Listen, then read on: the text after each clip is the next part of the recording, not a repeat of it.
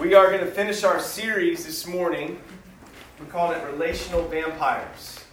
And we're talking about uh, people that suck the life out of you. Okay, so we're not talking about real vampires. That's over and done. Now we're into Christmas because we passed Halloween. Halloween. So now we're straight up into Christmas. So we're, there's no more vampires. But uh, we are doing relational vampires. And so that's what we're talking about. We're finishing this series up. If you want to go back, if you missed any of these, all of these, you can go back and track with the sermon series online or on iTunes. Um, and you can do that. We even have the notes if you want to uh, fill them in or uh, look over them. So if that's something you want to do, feel free to do that. So, um, but we're going to finish up this week. We're talking about a certain type of person that nobody likes. Um, nobody wants to be, but uh, everybody agrees these people are everywhere. So nobody likes these people, nobody wants to be these people, but they're everywhere. And so somebody has to be these people, and there would be what we call hypocrites. Hypocrites. Um, hypocrite comes from the Greek word hypocrites. So it's basically just a Greek word brought into English. And this word means to be a stage actor. It's before the time of Christ, this was a word that they used for people that were actors on a stage. And the part of their, their drama and production is that they wore a mask. So I brought my hypocrite mask. Oh. I'm a hypocrite. Chewbacca is a hypocrite. I could just preach the whole message with Chewbacca, but I don't think you would get much out of it because you'd be distracted by the hypocrite Chewbacca. So uh, this was Olivia's costume for Halloween. She, I let her. She let me borrow her mask this morning. But this is a, a person that is one thing, but pretends to be something else. I'm actually this person. I'm gonna pretend to put on. And if you're an actor on a stage, if you're trick or treating, that's no big deal, right? Um, funny thing with trick or treating is people usually put on scary masks, ugly masks, uh, things like that. Or if they're a little kid, they put on like superheroes or something. But usually, you know, the older kids they put on the scary mask, the old weird looking stuff, and they really are covering up something a little bit more uh, uh, acceptable. Whereas as a hypocrite, it's kind of the opposite. We put on a nice mask of how great we are, and we're covering up some stuff that we aren't very proud of, or we don't really like. And that's usually how that goes. So we're going to look at um, this idea of, of hypocritical people this morning, and we'll see what God might say to us as we, we go through this. Jesus had no tolerance for hypocrisy. If you read in the Bible, Jesus was very accepting, very loving, uh, very uh, gracious to so many different people and, and, and different things. But one thing he didn't have a tolerance for was hypocrisy. Jesus constantly would come against people that he believed were hypocrites. Um, and because hypocrites are, uh, in many ways, they're very uh, damaging to not only themselves, but other people as well. And so Jesus would come against these people.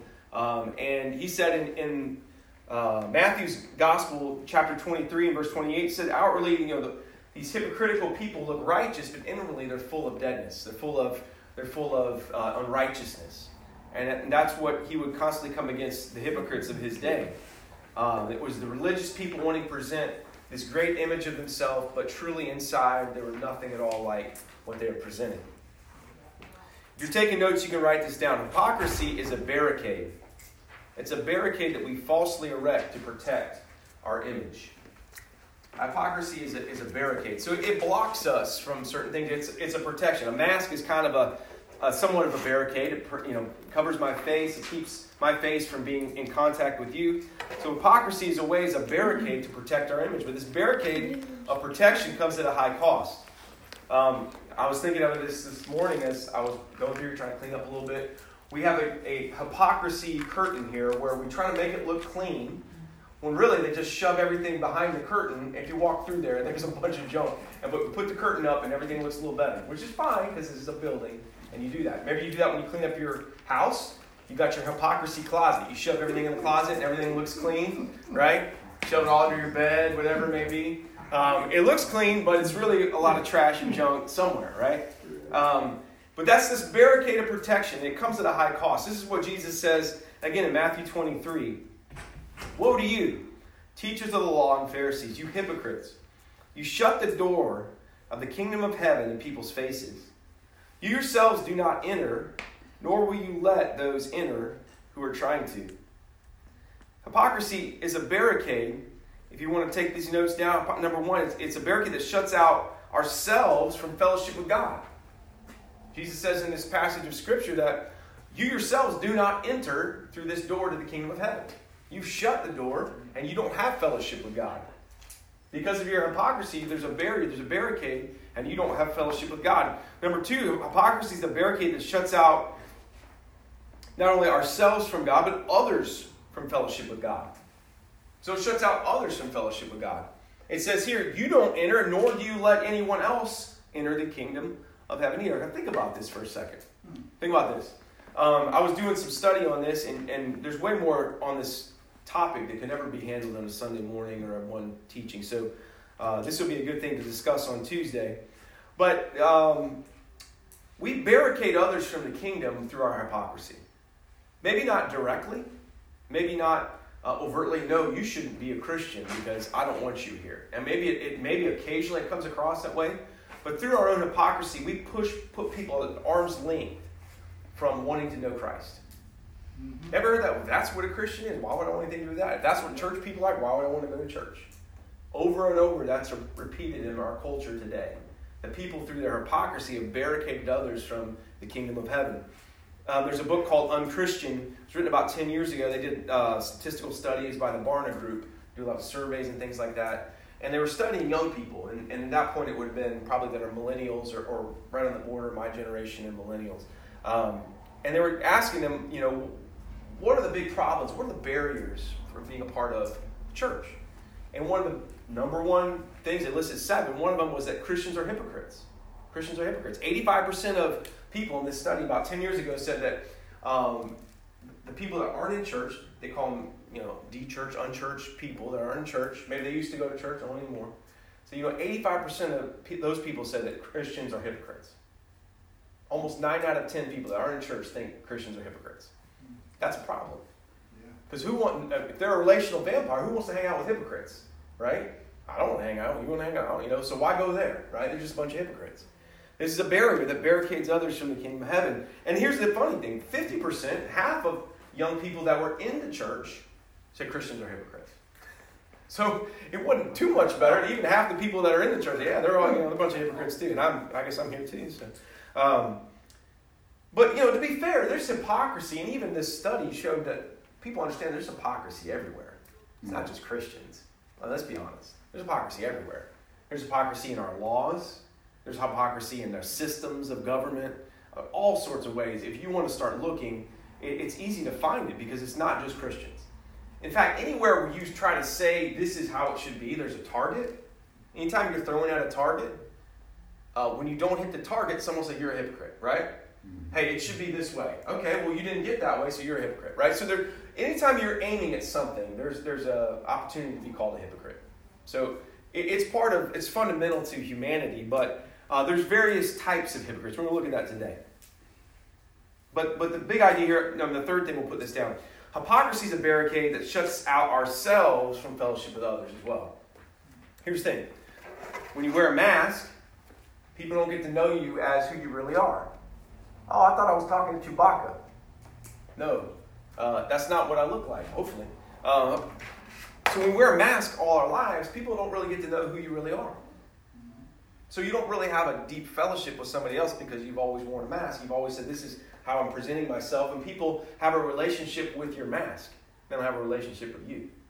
Um, in, a, in, a, very small sample, or just a, one example of this, um, Mike was telling me about how the group's going, Drew, and how you guys are talking, and at first, this is normal human nature. We kind of shield ourselves. Okay, you know, we're having this discussion. I don't know everybody here, but when someone opens up and puts down their mask, right? What happens is people also feel freedom to put down theirs, and all of a sudden you have some more authenticity and some deeper relationship and deeper conversation and deeper connection with each other. Sometimes it takes one person to say, you know what, I'm going to put down my mask so that we can have a deeper relationship. I'm not going to have to pretend like I got it all together. And, and other people say, man, I got permission to do that too.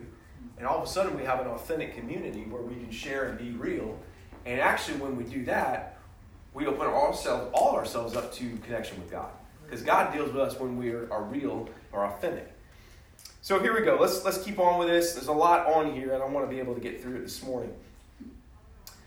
Um, how do you deal? How do you love with? How do you love the hypocrites in your life? How do you deal with them? How do you love them? What, what's our response to hypocrites as we see them? You know, you may be thinking about somebody that's in the church. Maybe you grew up in a church where there was that guy that he was like the big religious church guy, deacon in the church, but he was cheating on his wife, right? And everybody kind of knew it, but he didn't want, you know, it was just a big thing. People see that stuff in the church, and he didn't want to repent. He was just kind of doing his own thing, and it's like, what in the world is going on with that? It could be, you know, when you're in school. I remember as a as a as a teenager in school, people wear the WWJD bracelets. That was like a cool thing going on, and like, what would Jesus do? It's like, you know, they're cussing you out with a WWJD, you know, like get up and like that's interesting. And, and I had plenty of hypocrisy in my life as well as a teenager because I would go to youth group and I would raise my hands and praise the Lord, and I would come to school and be like, mm, you know, how can I, you know, not kind of present that image of myself, but something that will be maybe more acceptable in this crowd or that crowd. And and so we've all seen it, we've all dealt with it. Could be uh, you work for a boss, and he's a Christian boss, or whatever that may be. But everybody knows, man, the guy is shady. You know, the guy's business dealings are a little bit off. He's not honest. Um, no integrity. And everybody seems to know it, but what do you do about it? Um, I could go on and on. We, we have different examples we could point to, but what do we do uh, in those situations? What's our role? Should we just stand back? Should we pray for them? Should we respond? Um, should we, how do, how do we react? That's what we're going to look at. The first thing we want to think about, though, is what is causing this person to act that way? Because there's not, there's different types of hypocrites in a way. So, so we're going to look at this. Maybe number one, maybe they don't, what's causing? Maybe they don't really know God. So there's a type of hypocrite in a way that they've taken on a role that somehow maybe they got, they were just walking along and this crowd was going this way. And maybe they grew up in church and everybody's just kind of going, they're still in church. And they never really met God. They never really have a relationship with Him, but they just kind of always been on this little path here. Then everybody thinks they're a Christian, and, and but they really don't have a genuine relationship with God. Maybe they've got the label, but they're not really on the team. They're wearing the jersey, but they're not a, a person that's made the team. Um, there's many people that are in the church that maybe call themselves a Christian because that's where they've always been. Parents were a Christian, they went there, but they have never genuinely experienced the grace of God in their life. And so when they're a hypocrite, they're really doing it out of just being someone that's lost, that had falsely been put a label as a Christian. It wasn't really that they know this and they know that, they're going to act this way, but they've never genuinely been touched by God in their life. The Bible says that, you know, and Jesus says in Matthew 7 21, not everyone who says to me, Lord, Lord, will enter the kingdom of heaven. Only the one who does the will of my Father is in heaven. 1 John 2 4, whoever says, I know him, but does not do what he commands is a liar, and the truth is not in that person. Not everybody who says that they're, they're a Christian is really a Christian. Though sometimes those hypocrites are people that just have falsely assumed that label with no real transformation in their life, no real connection to God, and um, that's why they do what they do. Um, number two, maybe it is they don't know any better. They don't know any better. Maybe this happens all the time. People new in the faith, starting to begin a relationship with God, and you know they don't know what the Bible says about this and that. I remember I was listening to one pastor talk about how he he got saved out of a party lifestyle, and he was his his buddy got saved, and they're like, "Oh man, this is great! Let's go get drunk to celebrate," you know. So it was like, they didn't know. I didn't know that, I mean, it was just like, hey, that's what we do. You know, we didn't know any better, but they're excited, and that's what you do when you're excited. So, um, and it took him a while to walk through that and understand, okay, that's not how we celebrate when we're walking with God, you know? And so some people do things out of, of immaturity. Some people do things because they just don't know yet, they haven't been taught. Um, and so a person in that, a person in that situation, they don't need to be corrected, they need to be instructed. You know, I think as a coach, I can't bust on my players if I've never told them what to do.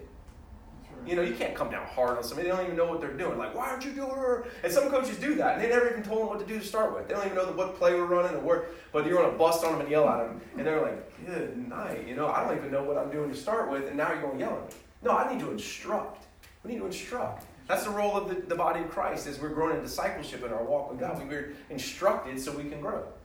We gotta be careful. We don't just come down and correct. I'm going to correct you and make you feel like trash when I, you know you may not even know to start with. Um, so we got to understand why, why are they doing what they do. Um, one example of this would be the church in Corinth. Uh, 1 Corinthians 3 1 says, Paul says, Brothers and sisters, I could not address you as people who live by the Spirit, but as people who are still worldly, mere infants in Christ. This church in Corinth were a lot of new believers all at once that came to Christ, and they were really immature in their walk, and they still had a lot of problems, a lot of issues because of that. But Paul didn't just kick them to the curb, he had to instruct them, constantly write them. That's why we have several letters to the church in Corinth saying, No, no, you can't do this, you can't do that, that's not right. And so he helps them in their, their walk. And number three, here's, here's the type of hypocrite we want to really kind of focus on today. Maybe they do know better, but they still disobey God. This, this is probably the most severe type of hypocrite, where somebody that really truly does know, but they just say, you know what, I don't really care. I'm just going to do what I want to do. And um, I, I, don't know what type this guy was, but there was a, I was grew up in a church in Atlanta, and there was a guy that was singing in the choir and all the church plays. He was kind of, his family was one of the families in the church, and he was an investment banker guy or something. I didn't understand. I was probably like 14. I don't know what in the world that was back then. But he was like, you know, supposed to be like this great guy, a nice house. Come over, invite the youth group over the house. But lo and behold, uh, this guy was actually taking people's money, saying he was investing it, and he was keeping it. And so that's that's illegal, by the way. That's that's not yeah. So uh, he was doing that. He got 20 years in, in federal prison. So when this was found out, he, was, he had stolen bilked millions of dollars from people in the church, people outside the church, their family and friends, all while being a nice little church guy. So I don't know if he, I, I don't think he knew better. Because he presented a, I'm a squeaky clean Christian family guy, but he was stealing from people. Imagine if, if you're from the outside, like, what in the world? You know, what is, what a poor reflection, right? Right. But that, that he does not represent Jesus. He represents broken humanity right? He does not represent the gospel. He does not represent Jesus, but unfortunately, people say that's what Christians are. Truly, that's just what people are. And, and uh, that's why we got to see it. But here, here's what can happen. Uh, 1 Peter 2.16 says, For you are free, yet you are God's slave. So don't use your freedom as an excuse to do evil. Here's what can happen. This is unfortunate. The grace of God, the Bible tells us, will cover our sins. We're free in Christ. We don't live under the bondage and the yoke of the law where we have we have to earn our righteousness. Our righteousness is, is given to us through Jesus Christ. So as a result, there's forgiveness when we sin. But people then, and even back when early Christianity, Paul is, you know, Peter's writing this early church, people say, oh, if I'm forgiven, then I can do whatever I want. So if God's going to forgive me, then I will just do whatever I want. I may have told you about when I went to Poland on a missions trip they're talking about how in the Catholic Church, uh, there you know there's certain things and there's just procedures. You just go here to, to you know you say go through this process and then you're forgiven. So you go to confession and all this sort of stuff. And there's so much theft. There's no murder, but there's a lot of theft in Poland, in Warsaw, because people will just steal left and right and then go to confession and say, "Oh, please forgive me." All right. So people are a bunch of thieves stealing from each other, but you can't murder because you don't get forgiven for that. Nobody wants to kill anybody. You don't get any forgiveness for that. So we'll not do that. But since I can be forgiven, I'll just do whatever I want. So this is this is where hypocrisy creeps in, where we think the freedom in Christ that He gives us, the, the grace and mercy, then gives us permission just to live any old way we want. Just say, you know what, I'll just do whatever I want, because God's going to forgive me anyway. And then we'll see, you know, hear people, oh, Bible says don't judge. So you can't, you know, don't judge me, leave me alone. I can do whatever I want. God's going to forgive me. So we can slip into a spirit of hypocrisy based on the freedom in Christ. You might say, well, nobody's perfect. You're a sinner too, right? Who are you to judge? I mean, I'm a sinner saved by grace. You know, I'm not hurting anybody. We start coming up with rationalizations. So we start to rationalize what we're doing. Know, it's not hurting anybody. It's not a big deal. God will forgive me. Um, it's only one time. You know, it's only this one thing. I'm not like I'm really like this person over here. And on and on we go to rationalize it. And then before long, we're justifying ourselves hey, this isn't even wrong. It's certainly not that big of a deal. That's even worse over there. You know, why are you pointing at me when you should be pointing at? And we go through all this sort of mental gymnastics to get ourselves to a place where we feel comfortable living the way that we're living, doing what we're doing, when the Bible says no, that's that's actually sin. It could be maybe uh, different struggles people have um, where they're trying to get freedom from this, and then it's like, you know, I don't even want to battle this anymore because I don't even matter. I'm just to go. I'm just gonna I'm just gonna go with it because it's not hurting anybody. Or could be you know people that are very greedy, but they you know what? Hey, Bible God bless me. You know, so God's you know He's here to bless people, and so I'm just I, you know I, I believe that you know God wants to bless people, so I am blessed. I got all this stuff, but I don't help anybody. I don't feel any responsibility to, to the poor or anybody in need. But um, you know, we can come up with a theology that justifies it. You can say, you know, I'm not, I don't have a problem with anger, criticism, whatever. You're not perfect anyway. Who are you to judge me? And on and on we go to, to justify what we're doing. But the Bible says, don't use your freedom as an excuse do what's wrong. So, what do we do with these people that are in this third category? People that have experienced life transformation at some level. They've experienced the grace of God. They know what that is. They've, um, they've, they've, they've received Christ in their life, but then they willfully disobey God. Is this none of our business? Judge not, lest you be judged. Is, is it our business? Should we be non confrontational and just pray? Should we all up in their grill? You know, hey, you gotta stop. How do we do that? I'll say number one, and then we'll look at three things. But what we need to do is, is be prayerful. Because this is not something we want to get wrong.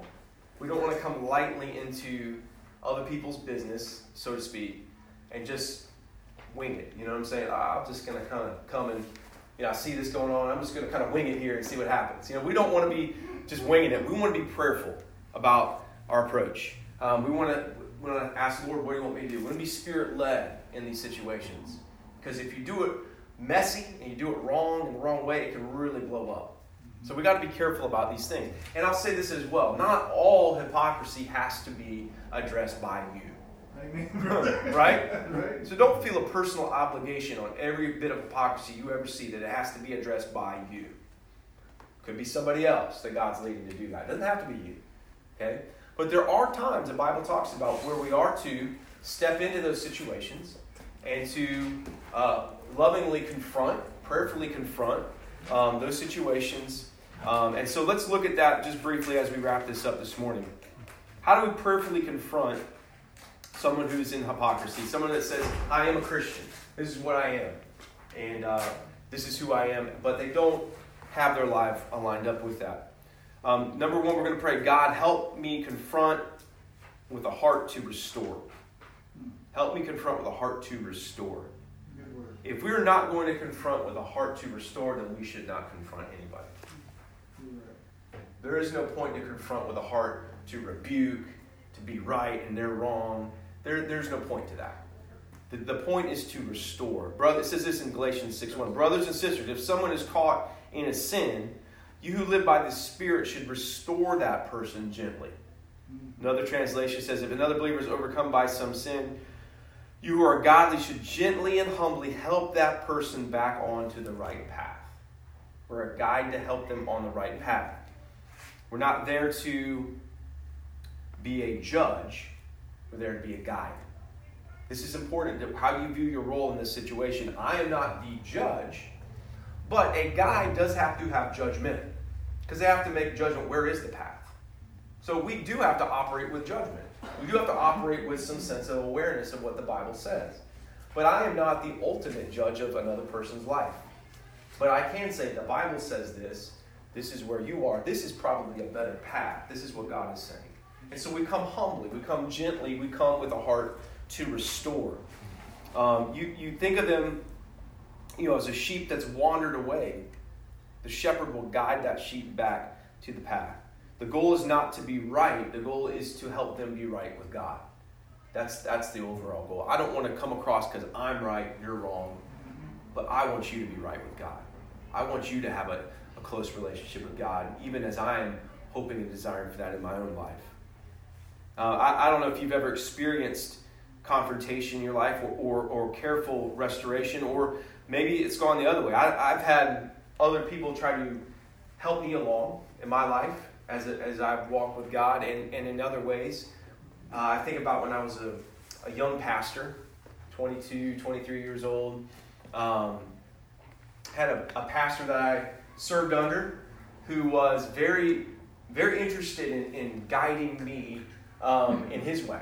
Um, and so he didn't come across all the time as um, a guide, but so often as a judge. Um, I think his, maybe in a way, he was trying to be a mentor.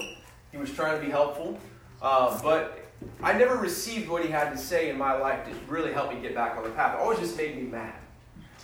And the, the point was, he come across. I remember one time specifically, he was he brought me in his office and said, "You know, I would never would have done that if I, you know, you're, I never would have done that." I'm thinking, okay, another example of how you're perfect and I'm, you know, failure. And that's how I don't know if he knew he was coming across that way, but he always would come across, "Hey, I never would have made that mistake, so let me just tell you, you know, you need to get it together." I remember one time he put me on probation or something because I, you know, I showed up late to the office or something. I mean, just one thing after another. You got to be on time for everything, and he would he would wheel in 45 minutes late. And I remember because I was I was dumb back then. I still am a little dumb, but I was like, "Well, you don't show up on time." I told him I didn't like that one. So, um, so, uh, but over and over, it was. I'm going to mentor you, but it wasn't with a guide and restoring and helping. And I never received what he had to say. It didn't come through to my heart. It didn't get in there. I just it just fractured the relationship. And, and it, was, it wasn't a very healthy one. And so I don't know if you've ever experienced that, someone trying to come into your life and just it didn't connect. It didn't, and it came across really judgy, really judgmental. But I want you to think about it. Did you ever experience it the other way? Have you ex- experienced someone that really does care about you, mm-hmm. that pointed out something in your life, say, hey, you know what? I love you, I'm praying for you, but I just want to, I want to see this, you know, and I care about you, and I'm for you. But you know, this is just something I want to bring up, you know, and, and you know, I just got laid on my heart. I had another guy who was not a pastor. Was when I went to Virginia, who was a special forces colonel. Um, this dude was he was a man's man, and he somehow took an interest in me, almost my father's age. But he would come and he'd take me to breakfast. He would share different things and just kind of mentor me in certain ways. And I'm a little bit older, a little bit further along, but I'm still learning stuff and still figuring things out. And I remember one time he was just kind of encouraging me, challenging me in an area of my life. And he's like, you know what, you're my pastor. You're my pastor, and I'm, I'm going to follow you. But, you know, this is just something I want. I'm like, dude, why am I this guy's pastor? He should be, you know, he's a spiritual guy. He's a, you know, all these great qualities in his life. But he's saying, man, you're my pastor. And I, I you know, I'm, you know, we did ministry together, and he was encouraging me, but he's also pointing out some things in my life. And I'm like, man, I'm going to receive what he has to say. Because this guy cares about me, and he's, he's for me. Uh, it's just a total different approach. The approach really matters. When you're trying to see something in someone's life, we all have inconsistencies in our lives. But the way you come across really matters, and your heart behind it matters.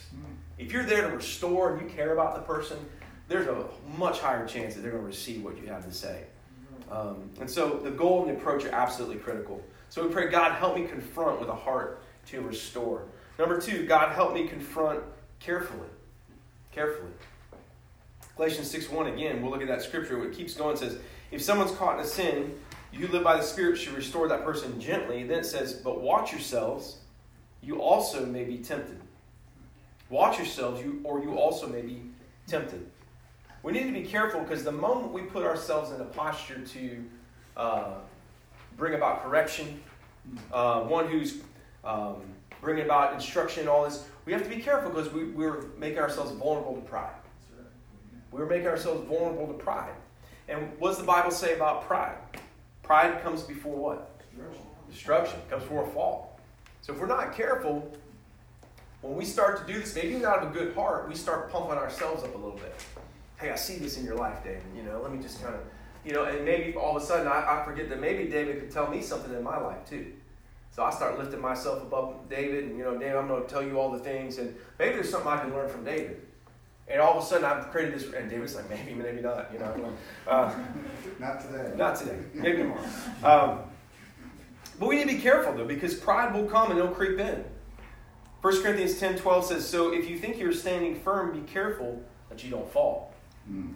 Be careful that you don't fall. When we come to confront, we have to be careful that we don't fall, and maybe even into the same thing that that person is doing. So often, people come across and they're going to help you, but man, for goodness gracious, they're dealing with the same thing themselves.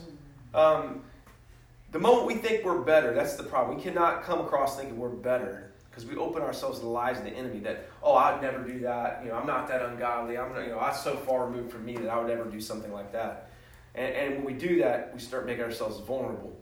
Um, we've seen it in the media, you've seen it on the news where there's a leader, prominent leader, whether it's a church leader or not, railing against some ill society or some sort of group of people, and then all of a sudden, lo and behold, they're in the same group. You know, oh, these people, rah, rah, rah, and all of a sudden, in the secretness of their life, that's that's them too. How in the world do we get so disconnected from from that? It, it's a it's a very crazy dynamic. So we have to confront carefully. The Bible shows us the careful way to do it. Uh, it's in Matthew 18, verses 15 to 17. I won't read through it. You can read through it on your own. Write that down if you want to. Matthew 18, verses 15 to 17. I will just go through five steps, a part uh, that it mentions. Step one says if a brother who has sinned, uh, brother, so a brother, it could be a sister, um, women too, um, but basically that means somebody that is a believer, somebody that is a Christian. So we don't confront non Christians because they're doing maybe what non Christians would do, which is whatever they want to do. and sometimes whatever they want to do is not good. Sometimes non Christians do good things, but they're not living under the same law. They're not living under God's law. They're not trying to follow the Bible. So why would you confront them? You know. Now it doesn't mean that you can't go to them. Hey, man. You know, when you're at work and someone's bugging you and you say something, even if they're not a Christian, you, you can say that. But the same process maybe doesn't apply to, to that situation. So when a brother sin, that's number one. Number two, go to them.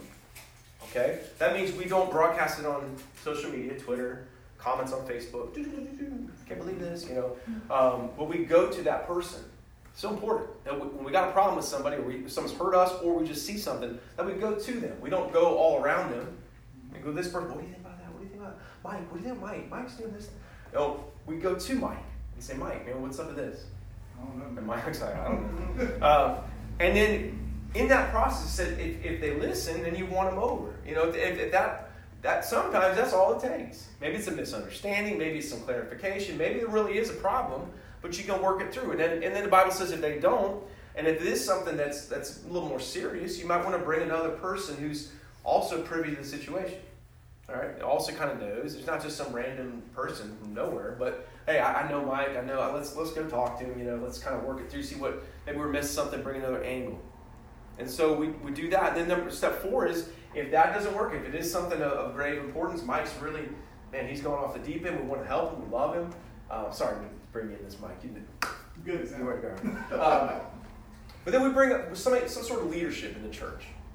Uh, you know, it doesn't have to be the pastor, but if there's a different leadership structure, some churches are really big. The main pastor probably wouldn't go. Maybe it's associate, or maybe it's they're part of the worship team, maybe the worship leader, whatever it may be. Some sort of leadership uh, position. Hey, let's talk, and, and, and, and on and on until step five. If you get to a point that person is just unwilling to listen, then you redefine the relationship. So it doesn't mean you stop loving them, but you re- redefine it. Maybe this person, say someone says, I'm, I'm in adultery, but I don't care. And I'm a, well, you know, I do, I care, and I care about you, so I'm not going to be able to hang out with you like I used to. And we're not going to pretend like this is good. We're not going to pretend like this is right. We're not going to go on like this is this is okay. Like God's just okay with this. We're going to redefine this relationship. And so it says treat them like a pagan or a tax collector. And Jesus loved pagans and tax collectors, but um, we treat it as a different relationship. This is not a brother. This is somebody that's choosing to live other than what God wants. And we will accept them back the moment that they say, you know, I, I can't be doing this anymore. But we, we redefine the relationship. So we have to confront carefully, finally, we want to pray this that God help me see when I'm the hypocrite. God help me see when I'm the hypocrite. Jesus calls hypocrites blind fools because an aspect of, of being a hypocrite is inability to see it in ourselves. That's part of it. We can't see what we look like. When you put a mask on, uh, you know, everybody else sees the mask. All I see is the inside of the mask, which looks totally different. I see out the mask holes here. I'm not seeing what it looks like.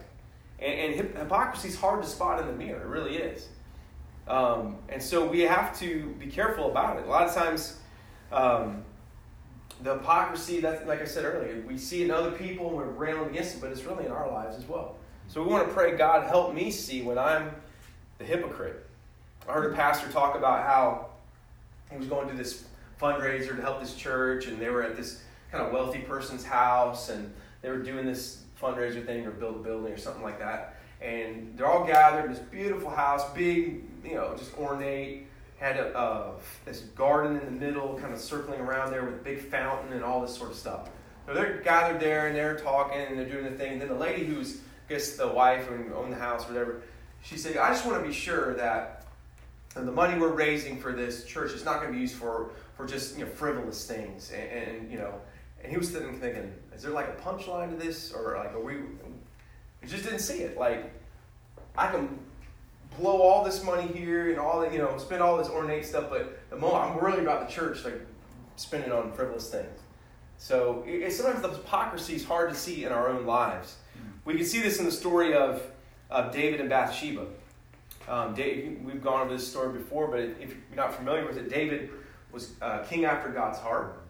He, um, he began to basically become a little bit lazy a little bit unmotivated, a little bit off track of where he needed to be. And then in the process of that, he got down a path of sin, lusting after a woman not his wife, takes her, commits adultery, has the husband killed. He tries to cover it up, starts going through all these sort of mechanisms, marries her eventually, and then there's a baby, all this sort of, but he wants to present the holy King David look to everybody.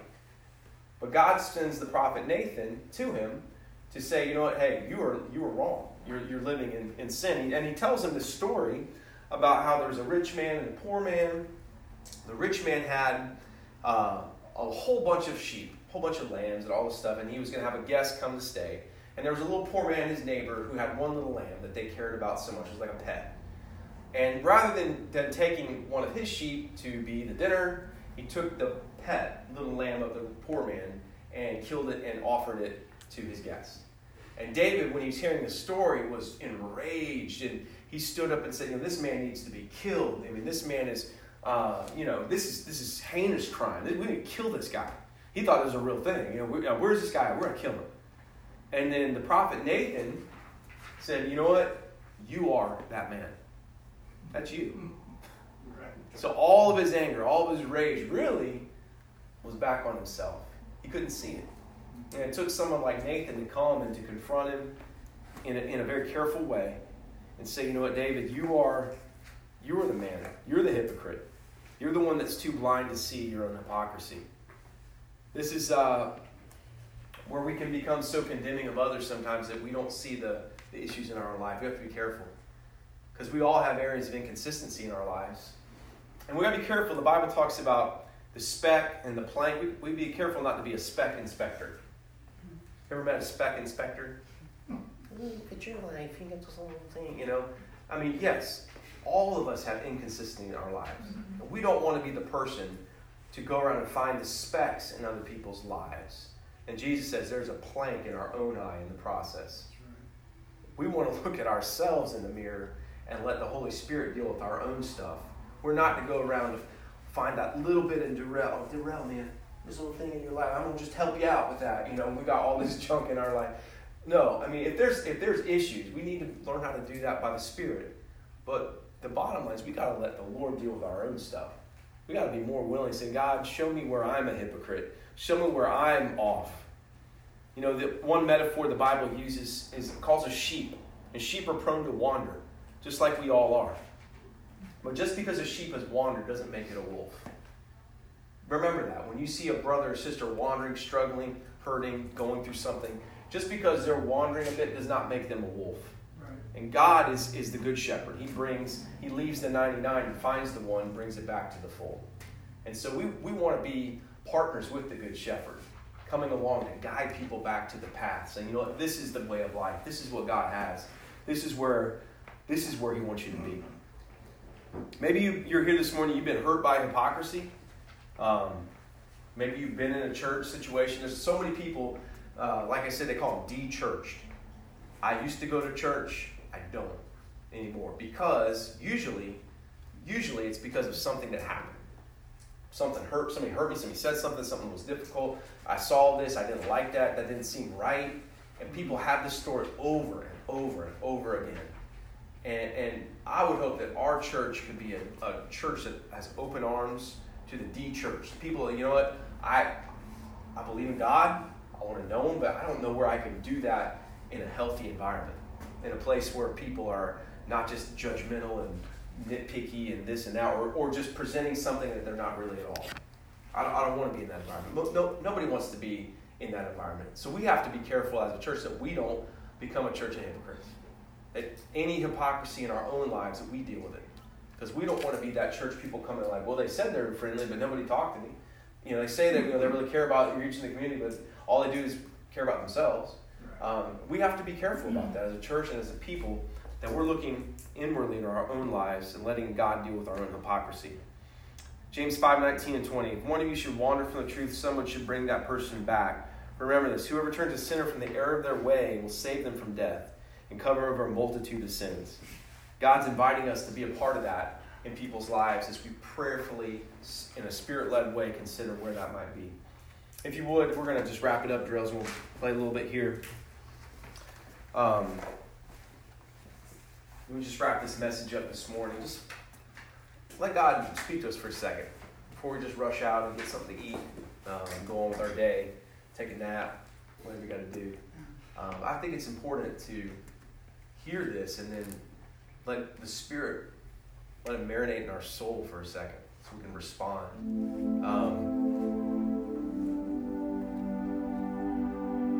there may be people that are in our lives that we see are very hypocritical, and maybe that's caused us to kind of stiff arm God or stiff arm the church or just kind of keep it at arm's length. And I, I would hate that to be a barrier for you, me, for whoever, to connect with God. Maybe you know people at work, that's their story. And just hypocrites, I, I knew this, I had this happen to me. And, and my prayer is that we could, as a church, be the person to present something different to that person. This is not, maybe that happened to you, but you know, that's not really that doesn't represent Christians. That's not what they're all about. That doesn't represent Jesus. That's not what he's about. So maybe you'd be that person, kind of like a new, fresh vision of what it is to be a Christian to that person in your life. Uh, maybe you're the person that's been hurt, and God can really speak to you this morning and say, you know what, come back to me. You know, um, reconnect. You know, get back on the path because don't let what that person did keep you from what I have for your life. Don't let what you saw over there keep you from what I really want to do in you. Um, so as, as we prayerfully consider it, let's just kind of bow our heads and let's let's pray together this morning. Lord, I pray that you will help us get this right. God, as we look at hypocrisy all around, from the government to society to the church to our own lives, God, help us to get these things right. Um, Lord, help us to